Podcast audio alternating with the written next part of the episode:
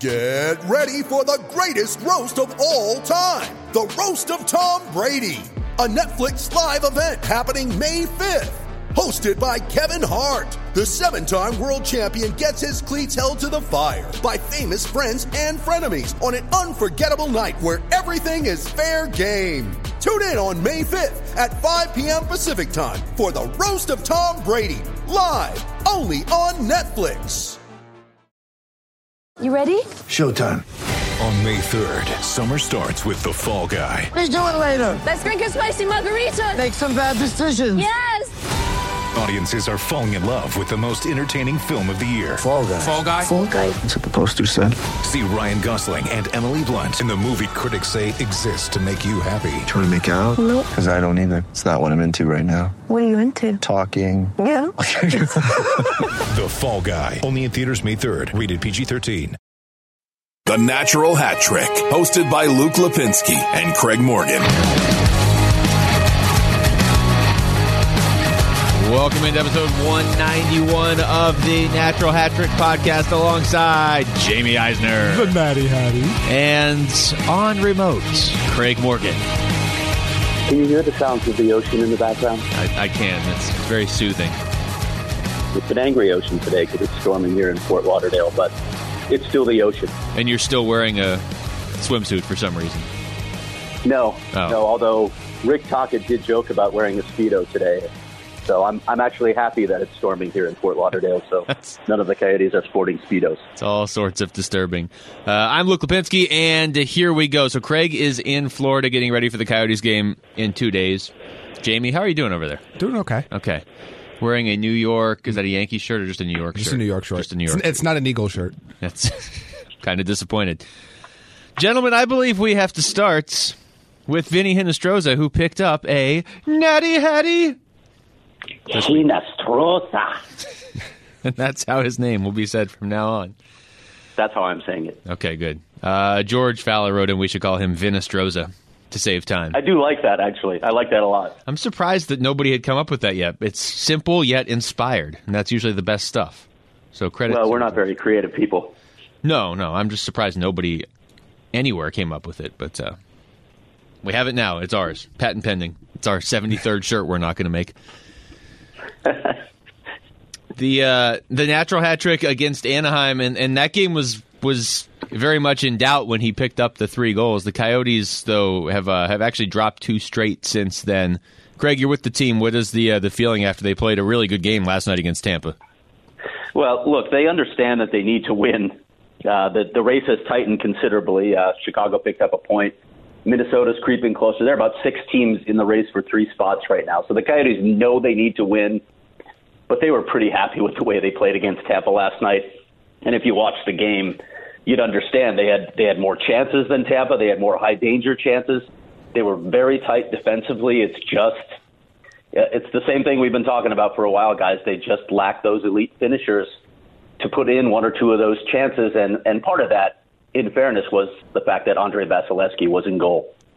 Yeah, I mean, you're still encouraged by the effort against what has clearly been the best team in hockey all year that really has not shown any weaknesses for any prolonged stretches this season. But yeah, I mean, as you talk about the maturation of this team going forward and the expectations of where they might be 1 year, 2 years, 3 years down the road, that is a piece they're going to have to have. You're going to have to find a finisher. You're going to have to find someone that will not only take shots but can actually put them into the back of the net.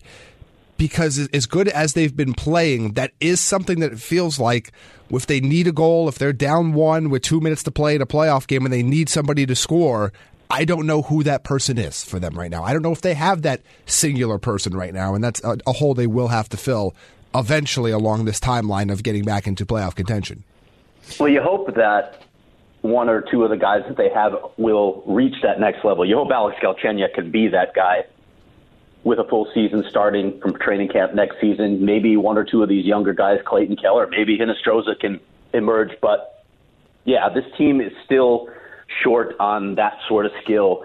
Imagine, if you will, offer shooting one of the available RFAs this offseason, Braden Point, Mitch Marner. Wouldn't that be a cool thing if the Coyotes could do that? Too bad they don't have the money. Yeah, I would take a bona fide goal scorer like either of those guys. Because to Jamie's point, I'm at the point now where I watch this Coyotes team. I just said point like 9 times in one sentence. Maybe they should just go after Braden points. Yeah.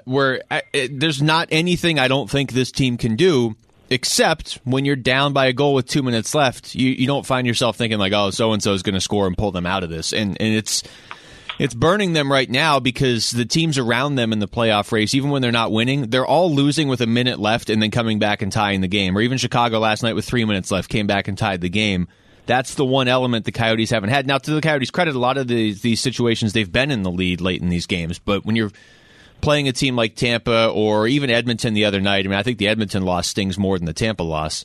It'd be nice to just have a guy you can turn to and say, you're double shifting for these final 2 minutes until you get a goal.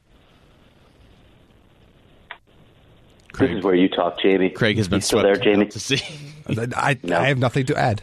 I should also throw out, Ben Schroyer tweeted in during that Coyotes game, if Hinostroza gets a natty hattie, we have a real obligation to get him on the show, which I think we could do at some point, but it's not this week because they're in Florida. Can you just make a drop up, for all the drops that we're planning to insert into the show of Jamie saying what he just said? I have nothing to add. I can, actually. Let me just find out what time that was. Yeah, I can isolate that. And it's great, too, because I can go back and edit that over everything he ever says on the show from now on. Oh, boy. Okay, let's get into some of these other teams. Let's go to Toronto, where the Maple Leafs lost to Ottawa 6-2 over the weekend, and they are in full meltdown mode in Toronto. I still don't think this team is...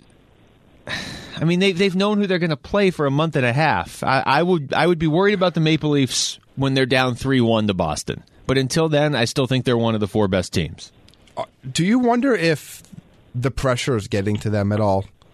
Like, I don't know what to... Like, this team is supremely talented. Like, we've known that all along. But why aren't they playing at a higher level? Is it just... Is the blue line coming this issue we all knew it was going to be? Is it more than just that? I mean, it's just... They've turned on Jake Muzzin all the way. Yeah, well, that didn't take long. I don't have any confidence in this team winning a playoff series anymore. Because they have to go through Boston and then Tampa. And sure, then but I'm not sure I'd pick them to beat Washington in a playoff series if that was a hypothetical scenario. I think the Islanders would give them trouble. Like I'm not so sure this is a team that's just not going to make it out because of their division anymore. It feels like they are... It feels like game 1 of their series is going to determine everything.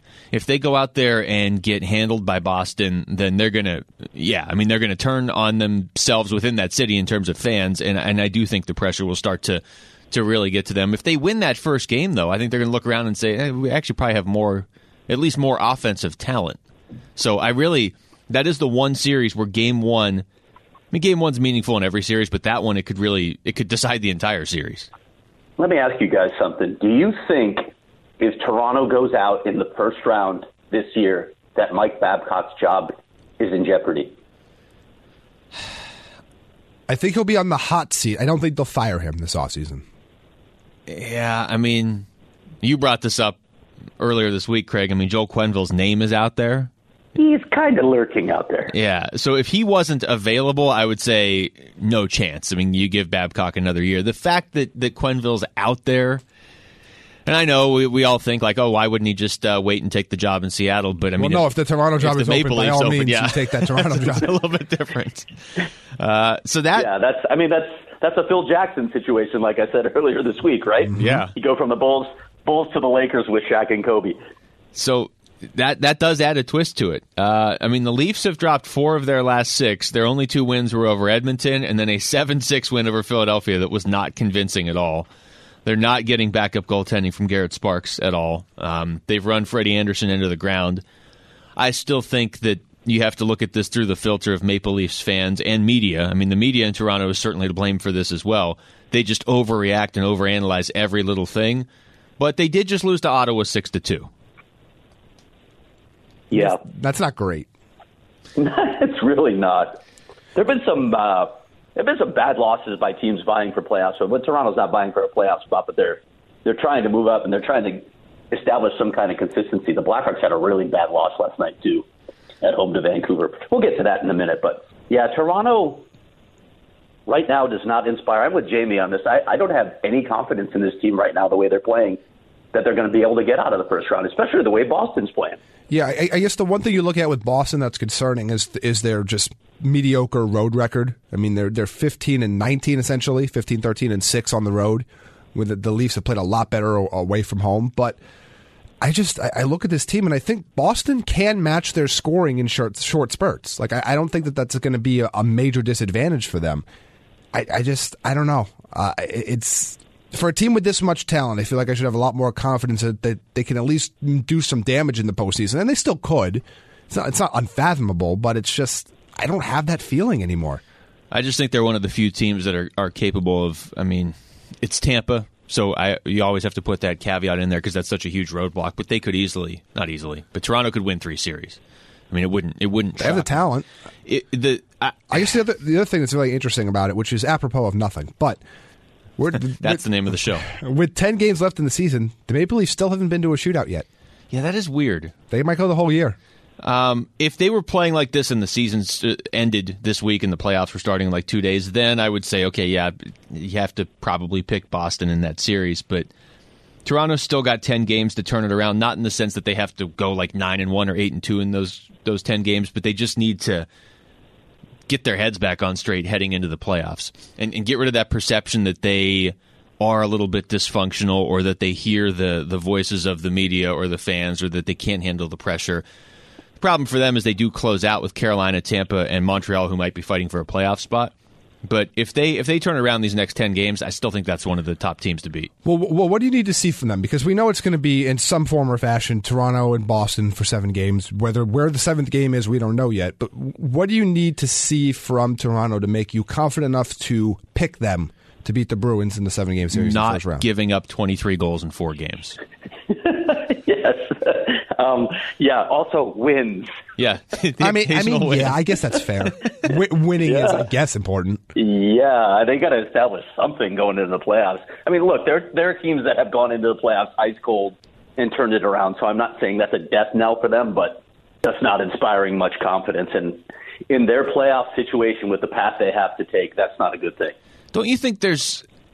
This is tough to measure, but I mean, there seems to be an element of they just don't look like they're having fun, and maybe you never will this time of year in Toronto, because it's such a serious business to so many people there, and Maple Leafs fans don't seem like they are having fun either, even when the team wins. But I mean, the coach is so much fun too. But like Carolina, Boston, I mean, Tampa wins all the time, so it's easy for them. But there's a lot of teams around the league that, you know, they take it seriously, but they also seem to be enjoying this on some level too. Toronto, it just seems like it's such a grind at this point, which is crazy for a team that's 19 games above 500. Yeah, I think. I mean, the Toronto pressure is real. The reality is this is a team that is still very young.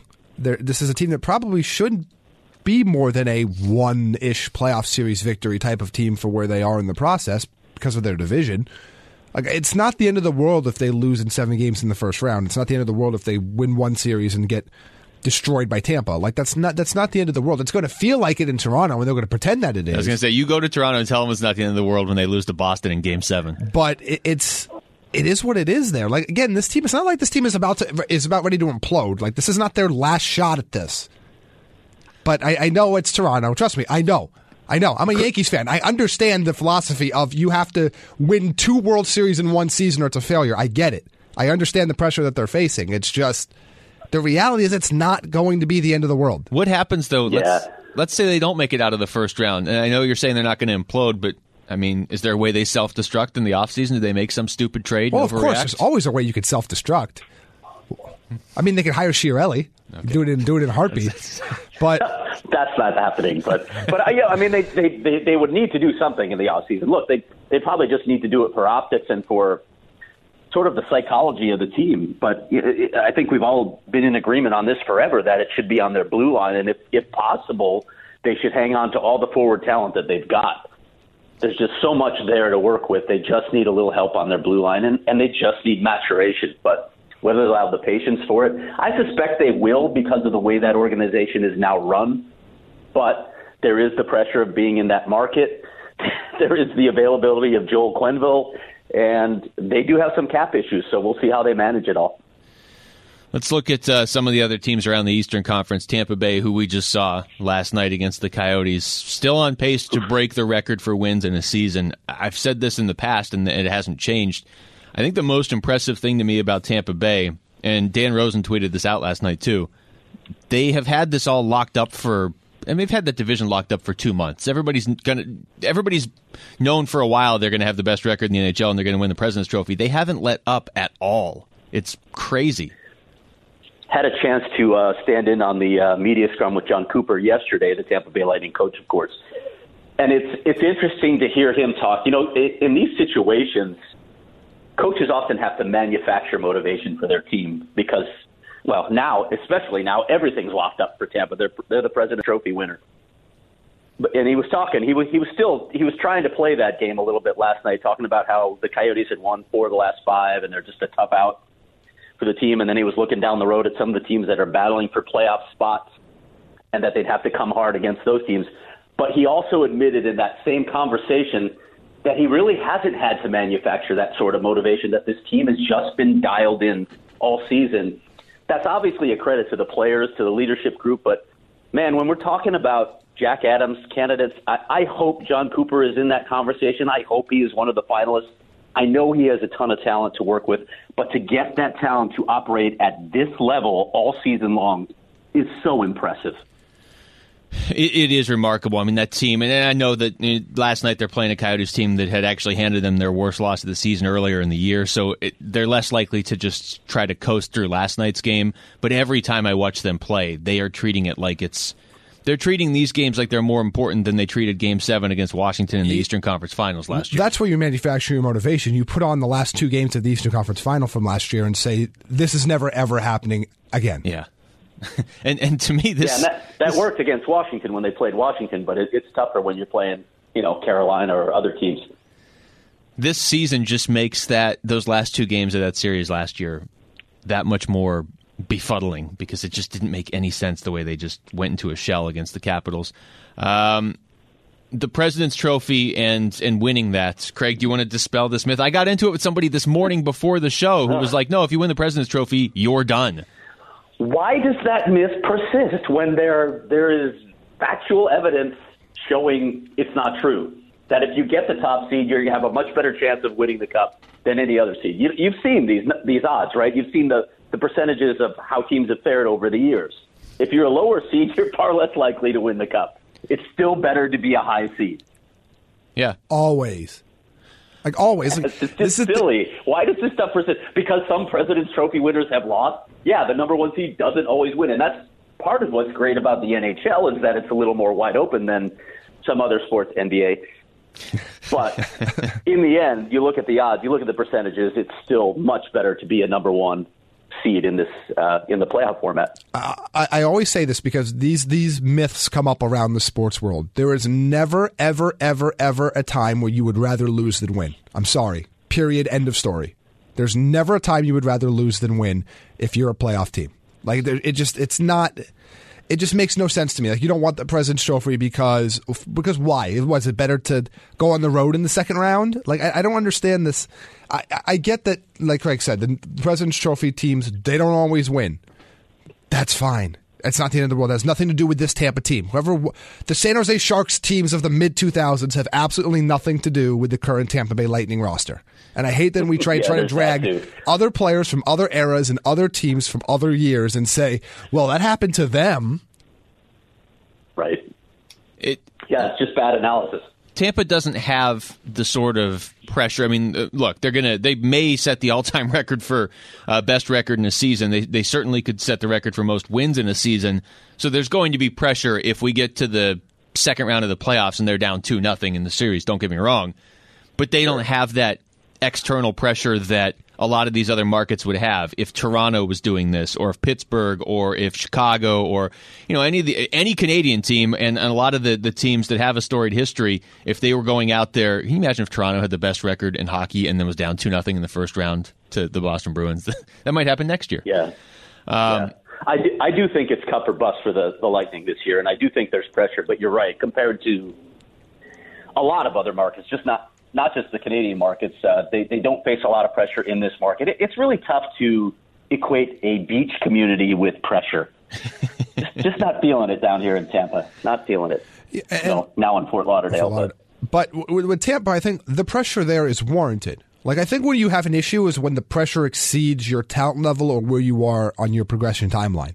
Like Tampa, you've been the best team in hockey 3 of the last 4 years. You need to win a cup out of this, period. Like, it will be a massive disappointment if they don't win a Stanley Cup in this era of the Lightning. For Toronto, they're having a similar amount of pressure even though they are not there yet. That is when it can crush your team. For Tampa, it's your time. You're clearly the best team in hockey, and you were clearly the best team in hockey last year, and now you're head and shoulders above even that team. What is their weakness? Because to me, the only area I see that is question mark is how they respond to adversity, because they haven't had to respond to it all year. So there are teams in this league that have less talent, but you know how they're going to respond when they're backed into a corner. We don't know what Tampa would look like in that position, and they're not going to find out until the playoffs. And how do they respond to the adversity of being up 3-2 in a series? Well, we have seen that, and it doesn't go well. Look, to me, the only way Tampa doesn't win the Cup is if Vasilevsky gets hurt. Like, I think that's the path for them to not win the Cup. Yeah. I wanted to ask you about this, Luke, too, because there's the possibility they could face the Penguins in the first round. I'm curious about that. I know you're down on your Penguins right now. I get it. He hates them. I understand. Yeah, he thinks they're terrible. You emotionally divested from the Penguins now. No, they're fine until the last minute of games, and then they only play 59 minutes.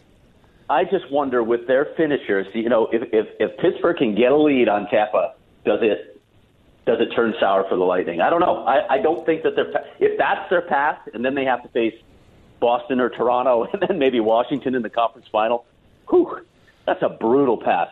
That is, they do have a potentially brutal path for the season they've put together. I mean, if they face anybody that's half decent in the first round, the series that I think will get them is whoever wins the Toronto-Boston series. Washington obviously did last year. I mean, but that's a much tougher path than, say, the Capitals, who may end up going through like Columbus and Carolina to get to the Eastern Conference Finals. You know, I mean, Tampa's going to have to go through Toronto or Boston.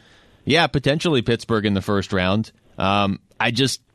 I'm kind of with Jamie. I unless something happens to Vasilevsky or they mentally self-destruct, nobody should beat them this season. They're so good in every area of the game. It's unreal. Let's look at some of these other teams in the East. Montreal is probably going to miss. What are you doing if you're the Canadiens this offseason? Golfing. Spending time at the beach. Doing what they're supposed to be doing, I guess, building for the future. We talked about this on the last podcast. I think the Canadiens are in probably the worst possible position, a team that's just going to miss the playoffs. So they're not going to get a great draft pick, and they're not going to get the experience of playing in the postseason. So I don't think this was a good season for the Canadiens overall, but they have to keep building. There's a lot that they still need there. Yeah, I mean, and they're having a good season. That's the thing you have to remember. In the Eastern Conference, a couple teams are going to miss that might have actually made it in the Western Conference. So I just don't know what Montreal can do. I mean, in terms of prospects, Kokoniemi's already there. It's not like they have this huge pipeline of can't-miss prospects coming up. And to your point, Craig, if they miss, they'll probably have the last pick in terms of the lottery and the draft. So it's not like they should get a surefire impact player right away either. No, that's exactly it. Go ahead, Jamie. No, and look, they need help on their blue line. I think long term, I mean that's where you need. But you're kind of hamstrung by a lot of the deals you have. You have Shea Weber signed for the next forever at almost $8 million. You have Carey Price signed for forever at $10.5 million. Like, part of the issue is you're going to have to find young options that you grow into those positions. You can't really go out and fill a lot of those holes in free agency. What about Columbus now? I mean, if Montreal misses, it looks like Columbus is going to get in, despite the Penguins' best efforts to get Philadelphia in every time they play them. It looks like the Blue Jackets right now would play Tampa in the first round. LOL. Can we just chuckle? Is that enough of a comment? Lightning in 3. The Islanders are back in first. Jamie loves them. Tell us why. That team is going to make the Eastern Conference Finals, and nobody's going to expect it to. No, they're not. Defense and goaltending and system hockey can work when you have teams in the division that they have. Like, yes, Washington's heating up, and I still think Washington ends up probably winning this division in the end, in these final 10 games here, but the Islanders are going to cause problems for people. They are not as talented as Pittsburgh or Washington or Tampa or Boston or Toronto. They're not, but they're going to cause problems for people because they play frustrating hockey, and they are getting goaltending that is playing well above at least the level of talent that we thought they had in net going into the season. Like Washington, I mean, like I was just describing, they would have an easier path than Tampa. So we keep coming back to how flawed this playoff system is. That's what Toronto should be doing in the offseason, is focusing on getting this fixed. Whenever if they don't make it to the Stanley Cup, they should be focusing on that. I mean, although right now they have 91 points, so they would be the fifth team. Who would they be playing? Yeah, they would be playing Washington in the first round. Is that better? Can we put division realignment on the docket as well? Yeah, that's fine. I'm good with that. Absolutely. At our own GM meetings. Yes, we should have a GM meetings podcast in the summer. We totally should. I think so too. Can we do it from Boca? Oh, absolutely. Book us a hotel right now since you're nearby. Yeah. Use your card and we'll pay you back maybe. Yeah. Sorry, Jamie trailed off. I think we lost him. How long is that drive? From here to there? Yeah, maybe you should start now. Okay, yeah. We'll take a lift. Quickly on the Penguins, Chris Letang is still hurt, and Evgeny Malkin got hurt. And I don't know if you guys saw it, but as somebody that has broken his ribs twice playing hockey, it sure looked like broken ribs for Evgeny Malkin, or cracked ribs. And they're saying he's week to week.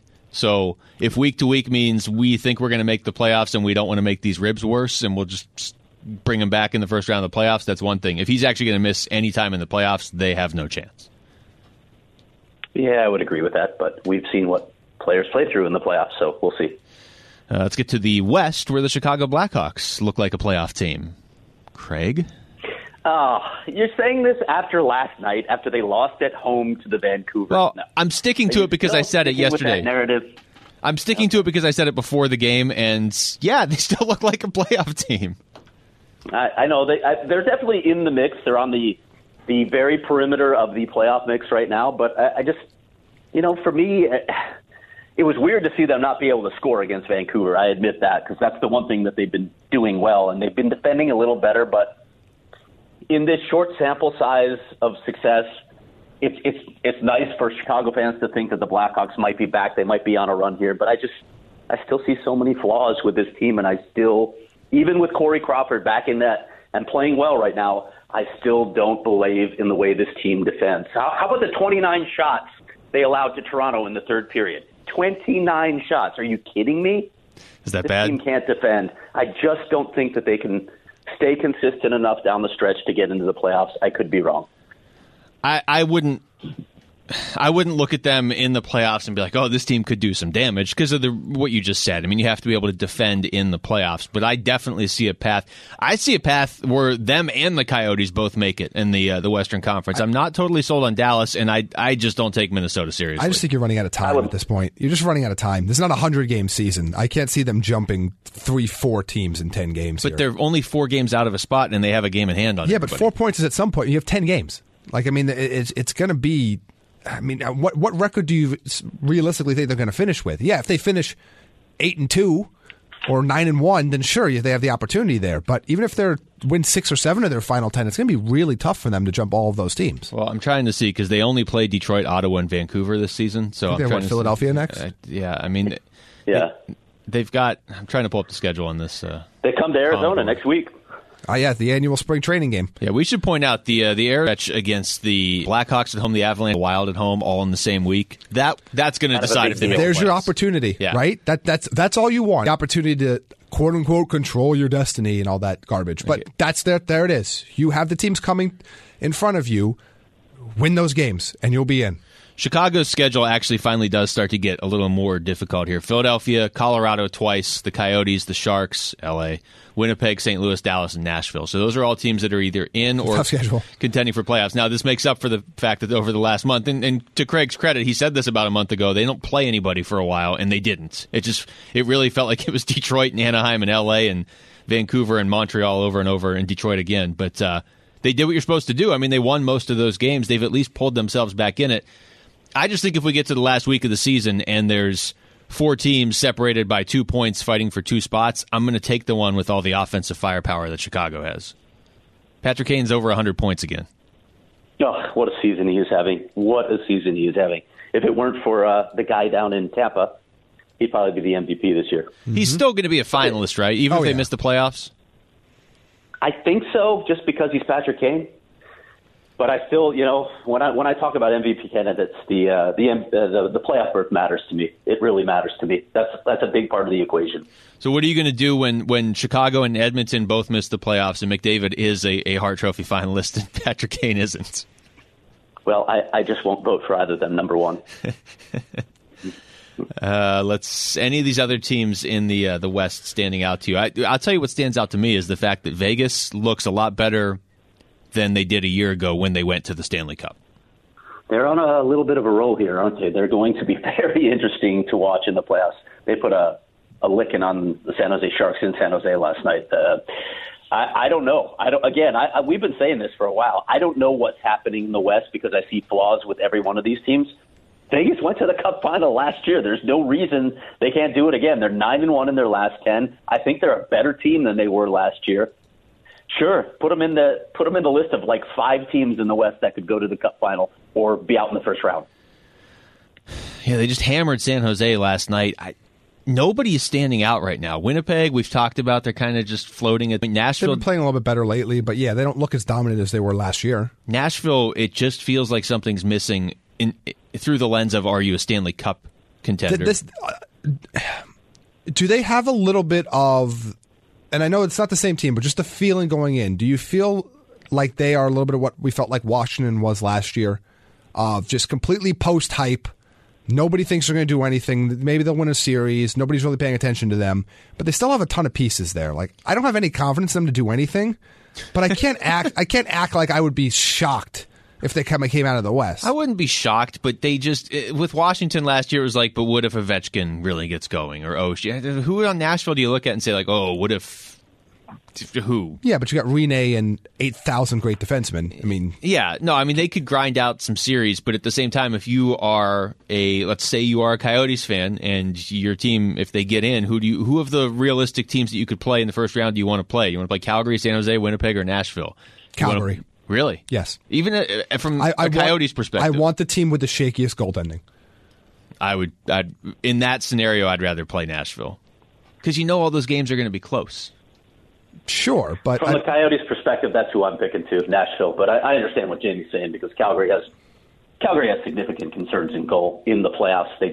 They've been such a tough matchup for the Coyotes this year. Yeah, I mean, and that's true. And look, and they play a bunch. And Nashville would be my second choice. My concern is that Nashville is just the Coyotes, but better.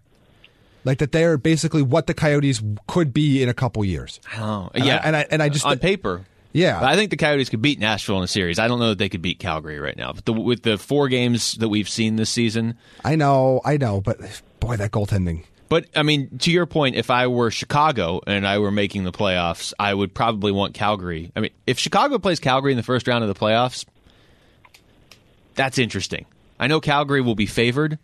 I wouldn't feel real confident in them at that point because then all of a sudden your shaky goaltending gets exposed when you give up 6 goals in the first game. I mean, right now the matchup would be Calgary, Arizona, and Winnipeg, Dallas. Yeah. I noticed you didn't say Minnesota in there. I'm very happy I didn't say Minnesota in there, although I wouldn't rule it out. We're all hoping. Yeah. We're all hoping. And that's not just a Coyotes thing. I've heard that from a lot of people, even nationally. That just any big Coyotes are a great story. Colorado would be fun to watch. Chicago is somehow an interesting story now. Just anybody but Minnesota, which, again, Minnesota's a great state for hockey, but their hockey team doesn't need to be taking up a playoff spot this year. Which team currently in the playoffs do you guys not trust?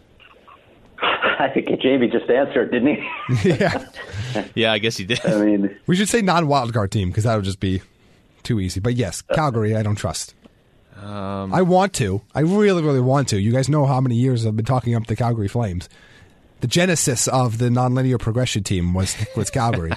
But that goaltending just, it is... so much more subpar than anybody else that looks like it's going to make the playoffs in the West that it really scares me when you have that glaring of a weak spot. I love the season they're having, and I love their coach. I think he's done an incredible job, but I still don't trust the Islanders.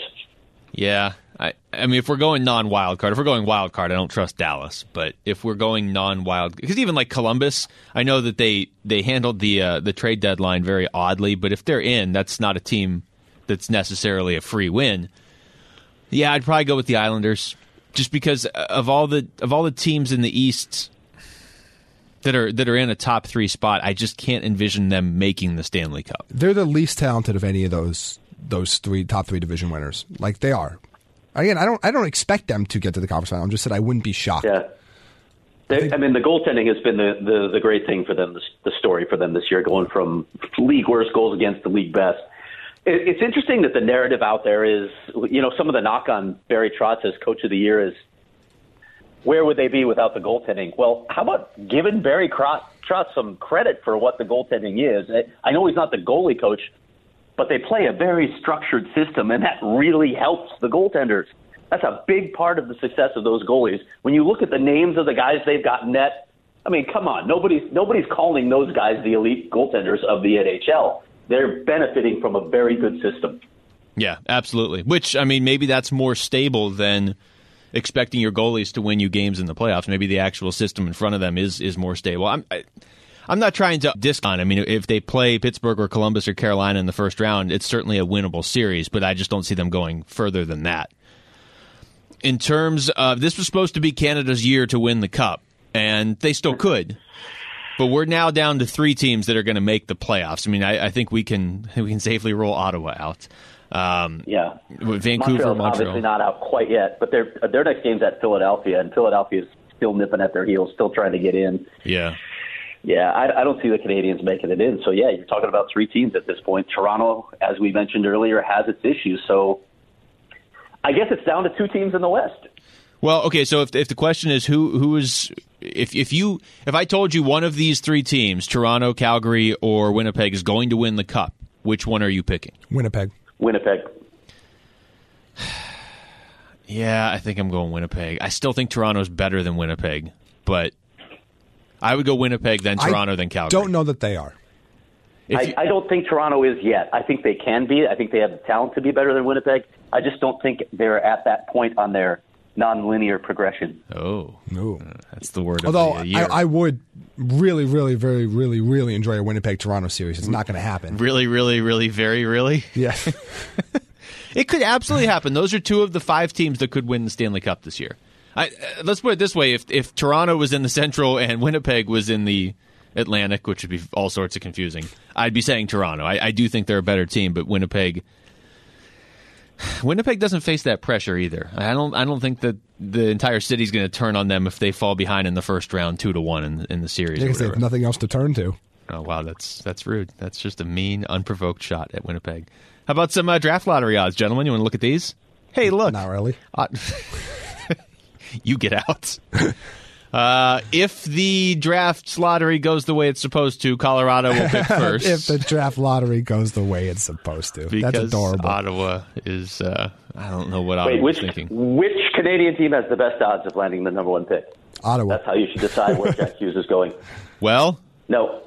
Actual odds. Oh. Edmonton. Yeah. So. Okay. Oh, there you go. There you go. So Jack Hughes and Edmonton. Okay. What a stunning turn of events that would be. How many centers will it take to make the Edmonton Oilers relevant again? How many franchise players can we put on the team? Yeah. What? Okay, that's well, then they might be able to trade Draisaitl, Luke. Yeah, well, they'll just get another one next year. Of all the teams that are in this lottery right now, I know it would anger people if Chicago won, and I'd be on that list too because they might make the playoffs. But like, people are going to be upset if LA or Detroit or the Rangers get Jack Hughes.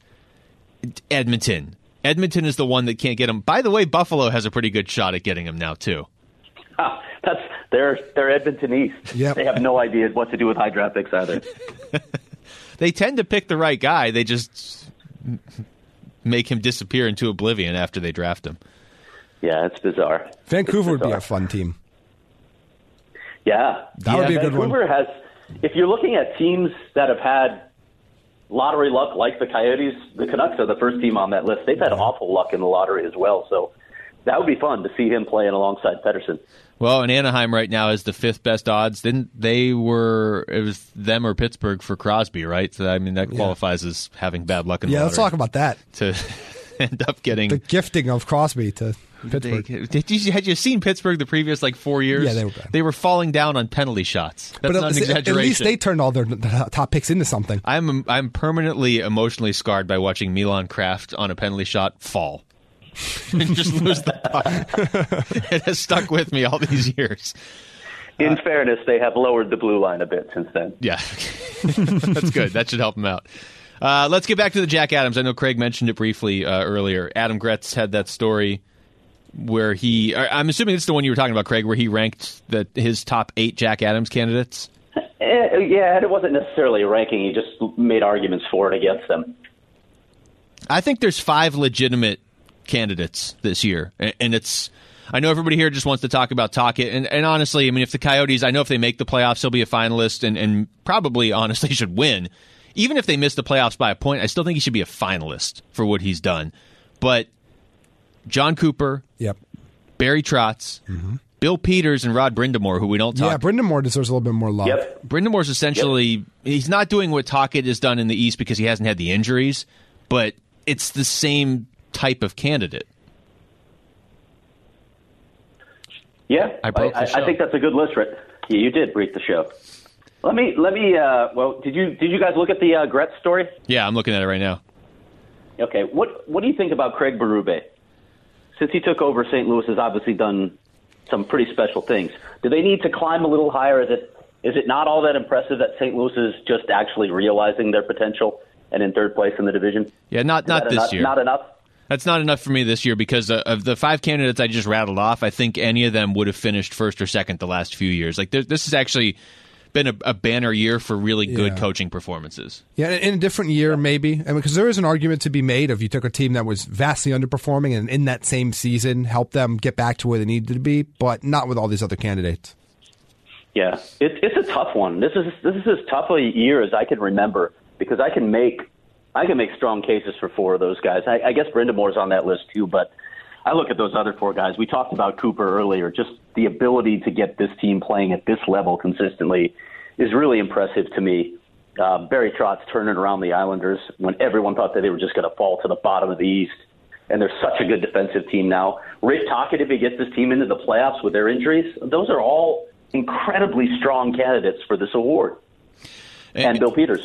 And I know when we were talking about this a month or two ago, before the Tocchet campaign took off nationally, we all kind of thought, okay, it's the Coyotes are going to have to do something really remarkable because they're not on anybody's radar right now. And it turns out so far they have done something really remarkable, but Rick Tocchet's getting a lot of buzz nationally now. Yeah, I started to see, it's interesting kind of watching the national public see what's going on in Arizona, because I think it was NBC or somebody was tweeting out when the Coyotes finally climbed into that playoff spot, ended the night in a playoff spot, and NBC Sports or somebody tweeted about it, and reading the mentions of people going, oh wow, that's what an amazing job Tocchet must be doing. Yeah, isn't that funny? I wrote this story, I first wrote about this back in January, but I think Pierre LeBrun was actually the first one to get people really noticing it. Obviously Pierre has a lot of influence, but he wrote the column a while back, and since then, a number of national outlets have jumped on. A few of the local outlets in Arizona have written about it recently. It does seem like the buzz has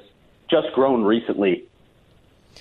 Yeah, it does. It also feels like there is I've noticed 2 things either, and I'm sure you guys have noticed this as well, but A, the reaction is mostly... I think people are sort of hopping on board of it's a cool story if you are a fan of a team that the Coyotes aren't playing. The other thing, though, from radio interviews I've done out of town, it is remarkable how many people that haven't seen them much this year want to attribute it to, they have to find one player. Oh, it's because of this guy. Oh, it's because of that guy. And people now are starting to attribute it to Darcy Kuemper, which if you have to attribute it to one player, it is that guy. But... I mean, the thing that stands out the most to me about the Coyotes, and it's probably an advantage they have over some of these other opponents they're facing, they are more of a team than most teams I've seen. Completely agree with that. I mean, look at their leading goal scorer. He has 17 goals right now. They may not have a 20-goal scorer this season. They're getting it from all over the lineup. Granted, they're not getting a lot from anybody, and they've got a couple key guys out of the lineup, but they have had to play this way. Rick Tocchet has said it himself. In a weird way, the injuries were probably a little bit of a blessing for this team because they really had to buy into this simpler approach of how to play games. You watch this team. I know people are talking about Darcy Kuemper, and he deserves a lot of credit. He's been fantastic in goal, and he's shown he can be a number one goalie. But this team defends so well, and you saw it last night against the best team in the league. They are so tight defensively, so responsible, so disciplined in all the details. So many coaches talk about details, but this team, with their body positioning, with their stick positioning, with the layers on defense, with their back pressure, it's all so good and it's all so consistent. That's the thing that defines this team for me. It's also funny, I think if you look at the end of the year at their stat sheet, it's going to look very similar to that 2009-10 team, where you didn't have one player that really excelled. Doan led that team with 55 points. Yes, you had two big additions at the deadline in Wojtek Wolski and Lee Stepniak, but you had a situation where you had one player over 20 goals, nobody over 55 points, and you had consistent effort throughout the lineup and upper echelon goaltending, and that is what the formula for this current Coyotes team is. Yeah, and a lot of people look at those. So Tippett's team made the playoffs three straight years. It was 09, 10, 10, 11, 11, 12, and obviously 11, 12 they went to the Western Conference Finals. But a lot of people look at those. The previous 2 years is actually the better team. Yeah, the 09, 10 team was the best team the Coyotes have ever put on the ice in the post lockout era. Yes. Yeah. Which Shane Doan's injury really hurt them there. Which I still don't think he's completely over, and I don't think most Coyotes fans are completely over the fact that he couldn't play in that Game 7 against Detroit either, because Detroit at that time was what Tampa is now, except they had won cups. So they were right, like and the Coyotes were up 2-1 in that series when he got hurt, if you remember. Yeah, well, and the Coyotes had never won a playoff series in Arizona either, so there was a lot of extra juice to that one. Let's get to listener questions here. Because we have one. You say that's so sad. Well, no, why do you hate the listeners? I thought there was something that was big I still wanted to hit on, but I can't remember it. Okay. Loyal Sif writes in. Second straight week that he has written in with a Darcy Kuemper trade question, but this comes up because Craig just brought this up. Of Kuemper has shown that he can be a number one. I don't think it would be a bad thing for the Coyotes to go into next season with two number one goalies, but here's the question. Coming at you guys with another trade question. Let's say the Yotes trade Kuemper. What would be a realistic return? My trade, I don't know if it's realistic, would be Kuemper to Florida because they desperately need goaltending for Frank Vetrano. Thanks, guys.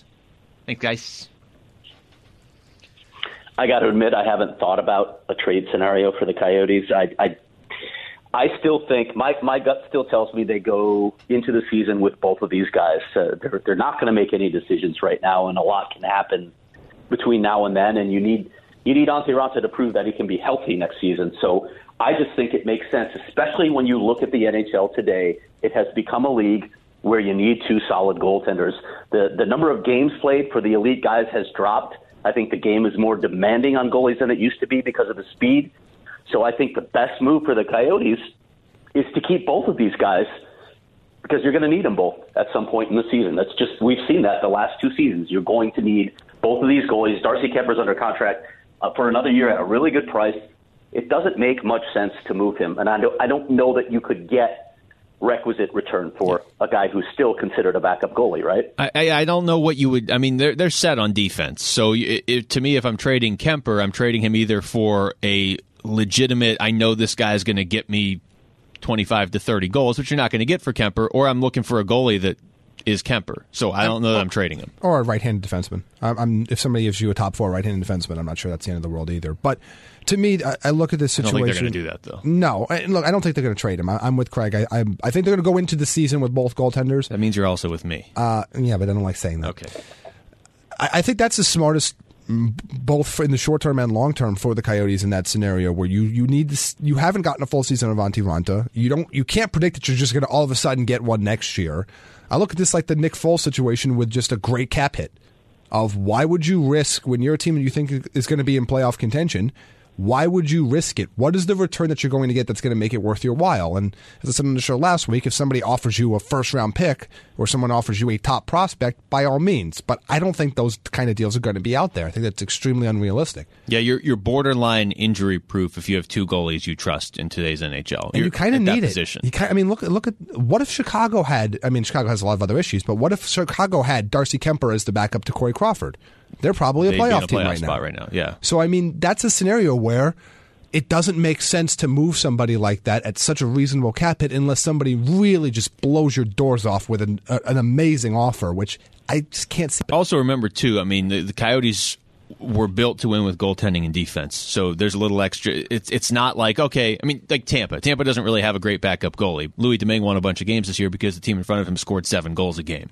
The Coyotes are not going to be scoring 7 goals a game next year, so they absolutely are built to still win with goaltending. What do you think this team looks like next year, Craig? Because you brought this up a little bit earlier, and you know, Rick Tocchet said in a weird way maybe the injuries helped them. I don't know, you know, how much that's helping them this year, but next year, for sure. I mean, if this team is actually relatively healthy next year, they should be a playoff team. It really shouldn't be a race that comes down to the last 2 games of the season again. Let me answer that after adding one more thing to the goaltending discussion. I think a lot of Coyotes fans are looking at Adin Hill and saying, well, he's ready. He's ready to be the backup to Antti Ranta. I don't agree. I don't think you have enough proof yet. I think the sample size is far too small for him. Yeah, he showed some promise when he was up here, but the reality is NHL teams get a book on a goalie after a certain amount of sample size.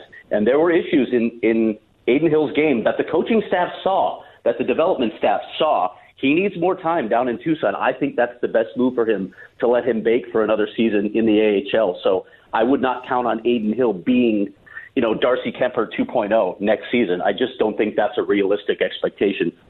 But in terms of what the Coyotes are going to look like next season, man, Luke, it's so hard to answer, because you got to answer this question. What does ownership look like? What's going to happen on that front? So much of this comes down to what they're able to spend in the offseason, what they're able to do in the offseason, and I just don't think we have those answers. In terms of the personnel that they have, I mean, they got a lot of guys under contract. They have RFAs that they need to handle. I don't expect any of those to be a problem, so maybe they just try and build off this season and not have the slow start that they had, and get up to, you know, maybe they can get in a situation where they're in a solid playoff position all season. But again, it's so hard to predict what's going to happen without knowing the ownership component of this and whether they'll be able to add another piece that can help them up front. Yeah, and look, I like Adin Hill, but if he was the next Darcy Kuemper, he'd be the backup right now, and Kuemper wouldn't be playing every single night, because Kuemper is literally playing every game at this point. Yeah, to your point, I mean, I guess that's true. You don't really know who you're going to add through free agency or whatever. I do want to ask you, though, Craig, what about Richard Panik? Because I know there's a lot of talk earlier this season that he would probably be on the way out at the trade deadline. He's actually been a pretty big contributor for them, and he's playing a little bit of defense lately, too. Is that somebody they're looking at beyond this season? I don't know. I didn't even know that they have answered that question yet. I think the biggest thing with Panik is I don't think there was much coming in return. The offers just weren't that great. They weren't interested in getting a third-round pick for Richard Panik that really does nothing for your team, so they figured, we're in a playoff push, let's hang on to him. He knows the system. He has been contributing a bit lately. But beyond this season, I don't know. I don't know where they go with that. So much will depend, again, on the ownership situation and what else they're targeting, what else they think is available. And one other question before we move on, just in case people didn't see your tweet. What is the nature of the Coyotes' interest in Nail Yakupov for next season? None. Oh, we have gotten questions about that. Okay. So we just answered that. But I don't know. You were kind of unclear. What was your answer again? I'm sorry. It was none. It's spelled N-O-N-E. Can also be spelled N-U-N, but that's not the same answer. That's true. AZ Hockey Nut. So of the few Hatties we've had this season, we being the Coyotes, which was the prettiest?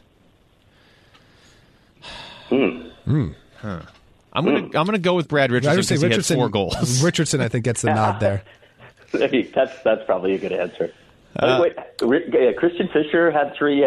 These are more greasy goals. Yeah. He's had a weird season. What a weird season when we go back and evaluate players of Christian Fisher. Yeah, he's in a tough spot right now. I mean, he's if you've seen those last few games, he's working hard. There's no problem with effort and the want to from Christian. I just see, man, his lack of foot speed is really noticeable lately. It's tough because he's such a good guy, and like you just said, Craig, he puts in fantastic the effort, guy. And he's got the size. It's almost like it's difficult to find where his role should be, because earlier in the season they're asking him to be like a top 6 forward. Without that speed, I mean, I'd almost rather have him as like a real solid 3rd or 4th liner. You know, probably a 4th liner really. Whereas like Lawson Crouse, you can play him on any line because he's got the same size, but he's so much faster. Yeah, and it'll be interesting. I don't think that the foot speed is necessarily what they're looking at the most with Christian Fisher. It is something that's going to hamper his game because I don't think he's ever going to improve it that much. I don't think you can at this point. But it's more the details of what he does when he's in the offensive zone, you know, sustaining that forecheck, as Tocchet calls it, being sticky. You know, not only holding on to the puck, but being able to come out of those board battles and do something with the puck, make a play. He's been struggling with that a little bit lately, and that's the area, I guess, that he should really, really focus on in the offseason. Still a pretty young player, though, but yeah, I mean, certainly absolutely something to look for in the offseason. A couple of these last ones real quick. Todd writes in, aside from Kuemper, Hjalmarsson might be the player most responsible for the team being in playoff contention. I know Craig agrees with that. And Jamie. Is that my segue? I don't know. I figured that was, yeah. Either that or this is your burner account. I can't tell. I do completely agree with that. I mean, it's just a guy. He doesn't. You can't even do interviews with Nick Hjalmarsson on anything non-hockey related. They'll just shut it down. Let's talk about hockey. That's all he wants to talk about, and that's how he is around the team too. He's all business. I know that's a cliche, but he really embodies it. He is the standard for work ethic on that team, on and off the ice. And guys see it, and how can you not respect it from a guy, first of all, that has that personality where when you look in his eyes, there's a little bit of fear, I think, when you look in his eyes. And then he's got those 3 cup rings from Chicago. How do you not respect that and follow that model?